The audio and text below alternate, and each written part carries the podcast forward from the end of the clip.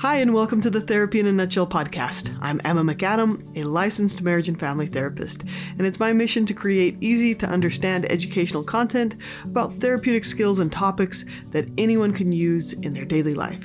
Stay tuned till the end of the video to learn more about my mental health courses, discounts, and other news related to therapy in a nutshell. I hope you enjoy the episode.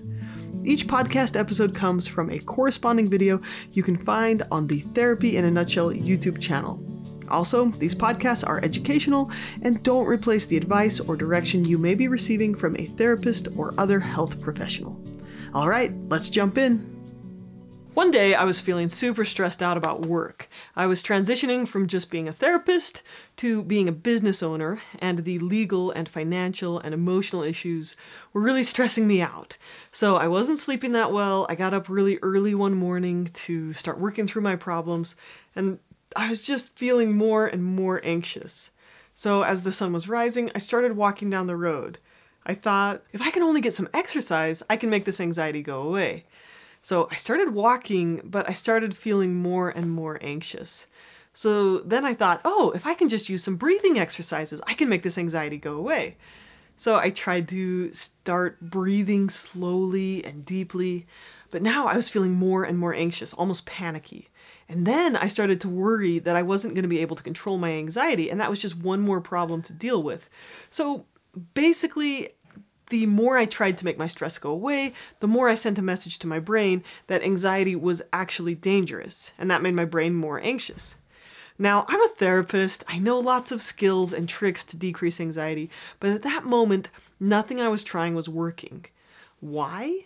Because I'd forgotten that underlying your ability to change and heal and grow and work through emotions, the foundation of that ability is willingness, being willing to accept how you feel in that moment before you try to change anything. Because I wasn't accepting my feelings, because I was trying to force them to go away, I was locking myself into a struggle with my anxiety instead of a struggle for my values. So, today we're going to talk about how to know when to accept what you're feeling and when to try to change how you're feeling. And I'll tell you how I got myself out of the struggle with anxiety and back to calm through a paradoxical approach. Okay, so those of you who have watched a lot of my videos have probably seen that I've made a lot of content about acceptance and about how being willing to feel your emotions can be really helpful. But if you've watched a lot of my videos, you also know that I make a ton of videos about growth and hope and change and decreasing anxiety. So it's fair that I often get asked, how do I reconcile this idea of acceptance with change? So, for example, I got this uh, question from a student. I'm a bit confused about how doing exercises to regulate the nervous system fits in with the previous section where we were encouraged to be willing to feel emotions. These exercises sort of feel like an attempt to get rid of negative emotions. Now, this is a great question, and I think it's a really important question to carefully consider. I think it's really easy to get mixed up when it comes to figuring out how to manage emotions, because it does seem like such a paradox. In order to resolve emotions, you have to be willing to accept that they may not resolve, what I'm saying is that in order to change how you feel, you need to stop trying to change how you feel. I can see how this is confusing, and I'm going to do my best to clear it up. So, first, let's start with what acceptance is not. So, first, when I use the word acceptance, I'm not talking about a permanent thing. Acceptance is not a future prediction. It's not saying, oh, I guess I just have to accept that I'm going to be depressed for the rest of my life. It's not, okay, I just have to feel this anxiety forever and suffer through it. Acceptance is just about the present moment. It's allowing yourself to be where you're at. It's allowing your sensations and thoughts and emotions to be there because they are there. Second, acceptance is not a label, like, oh, I'm just an anxious person. Acceptance is a present moment experience. It's saying, right now, I am feeling anxiety. And it's also acknowledging that emotions come and go. Acceptance is not liking or wanting to feel this way. Acceptance is not agreeing with your thoughts or feelings. It's just saying these are here. You can accept someone else's point of view without having to agree with it. You can accept that someone else has an opinion that is different than yours without agreeing with them. I accept that there are people who think the earth is flat and the moon landing was faked. These people exist. Their opinions exist. I don't agree with them, but they do exist. Emotional acceptance is probably more specific, more narrow than how the term acceptance is generally used. Acceptance is like a warrior who's been fighting a battle against a dragon. Maybe he's been fighting this dragon for a very long time. Acceptance is the courageous act of putting down your sword and walking away from the fight. You're not losing, you're choosing to walk away. I think there's a couple of parts to this. The first is that acceptance is pragmatic, it's functional when struggling against emotions isn't functional in the long run. So ask yourself is struggling against my emotions helping me? Is it working in the long run? If struggling against your emotions isn't working, then let's just try willingness as an experiment. The big picture goal is not just to change how you feel, but actually to get better at feeling, so that we get so good at feeling emotions that they no longer control us, that they don't make our decisions for us, that we get to choose how to live our life instead of giving in or avoiding loud emotions. When we make the choice to accept emotions, we free ourselves up to stop struggling against them and then make conscious, intentional choices about our values. When we can't choose how we feel, we can choose what actions to take. We can try stuff, we can experiment with growth and change and see what is helpful and what isn't. But if instead we're locked up, we say, like, I can't handle feeling anxiety. I can't go to school. I can't face my boss if it makes me scared or uncomfortable, then all of a sudden emotions have all the power to make decisions in our life. So, back to my story, when I was out on the road that early morning, I realized that I was stuck in the struggle against anxiety. I also realized it wasn't working. I had to just take a moment and notice what I was doing. Then I was able to say, Silly Emma, you know what to do now. So I said, Anxiety, bring it on. Do your worst. I can handle it. I can feel my feelings. I can feel anxious about running a YouTube channel and a business because that is the cost of doing good in the world. I said, Bring it on, anxiety. And I took a moment and I just let myself feel I cried a little, and then within minutes the anxiety was gone. It had said its piece. I, I had listened to it, and it no longer needed to shout at me. Okay, now don't get me wrong, this is not the outcome I was demanding. Uh, sometimes feelings hang around for a lot longer. If you want to practice acceptance, you can't just fake it and hope that your acceptance will help you avoid your feelings. But much of the time, true acceptance does help resolve emotions. It's a weird paradox. So, when I teach people to accept emotions, to get willing to feel, I say this not because I think all emotions are truthful or helpful or that we should stay immersed in all emotions. It's that the foundation of growth and emotional flexibility is to drop the struggle with emotions first. As long as you are devoting all your energy to fighting your emotions, you have no energy to focus on what you do want to be creating with your life. And because emotions can't be forced into anything, you're essentially giving them control of your life.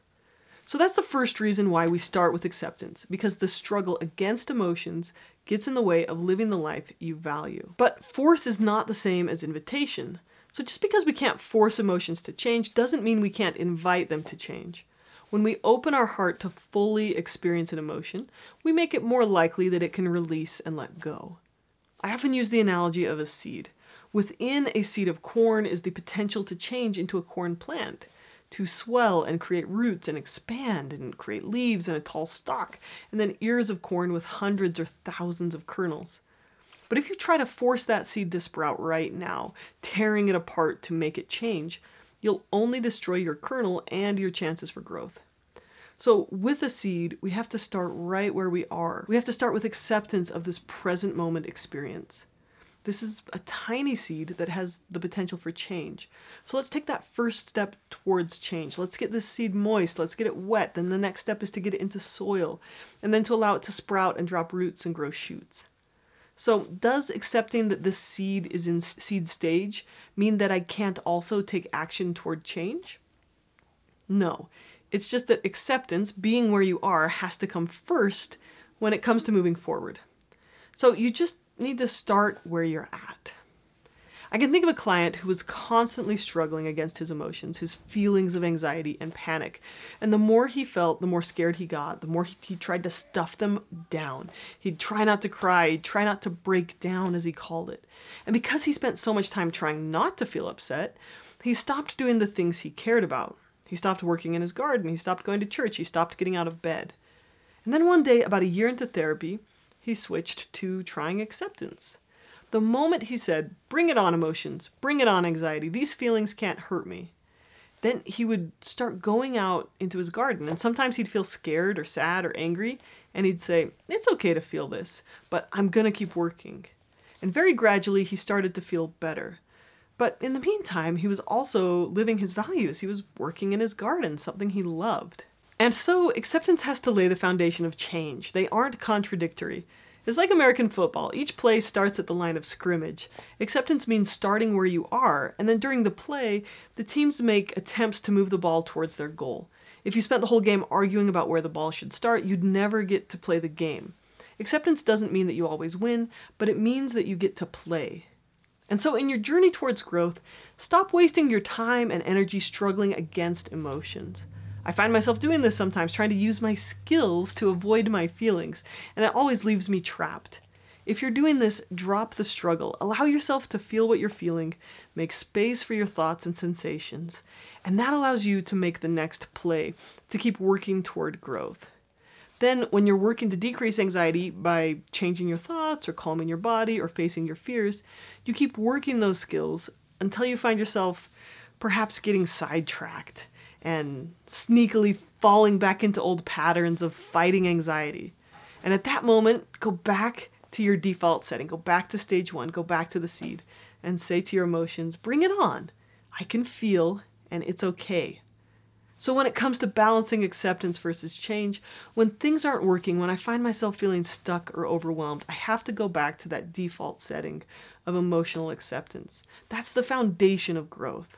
I say to myself, This is what I'm feeling right now. I'm allowed to feel this. This feeling is just a feeling, it won't hurt me.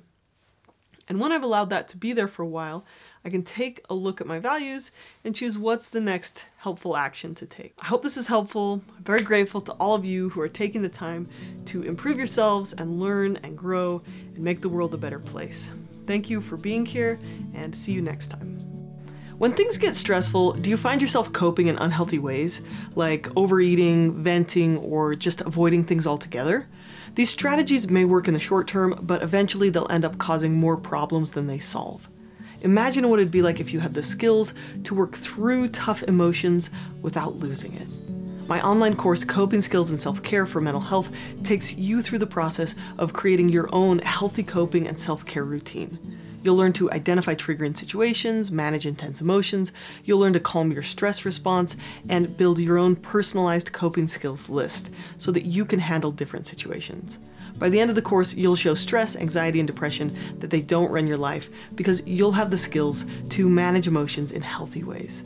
If you want to learn more about coping skills and self care, just click the link in the description to learn more about this cool course. I hope you enjoyed this episode and found something you can add to your daily routine that makes your life just a little bit better. If you want to learn more about topics like how to process tough emotions, how to change your brain, how to build better relationships, or support someone you know with a mental illness, then check out my classes at therapyinanutshell.com. And if you feel like these podcasts have been a benefit to you, please leave a rating so others can more easily find this content. Thank you so much and have a great day.